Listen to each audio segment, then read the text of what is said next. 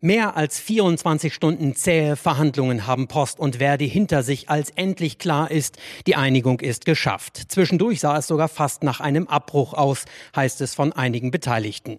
Jetzt sollen die Beschäftigten schon im April eine erste Zahlung zum Inflationsausgleich von gut 1000 Euro bekommen, danach dann weitere monatliche Zahlungen, bis die vollen 3000 Euro erreicht sind.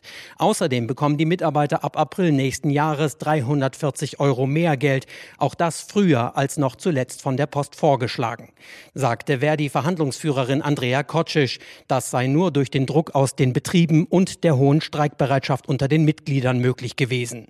Postpersonalvorstand Thomas Ogilvy erklärte, mit dieser Vereinbarung sei man über die finanzielle Schmerzgrenze hinausgegangen. Aber dafür habe man jetzt auch für die nächsten zwei Jahre Ruhe und Planungssicherheit im Betrieb. Außerdem sei es auch gut für die Kunden, dass die Streiks doch noch abgewendet werden konnten.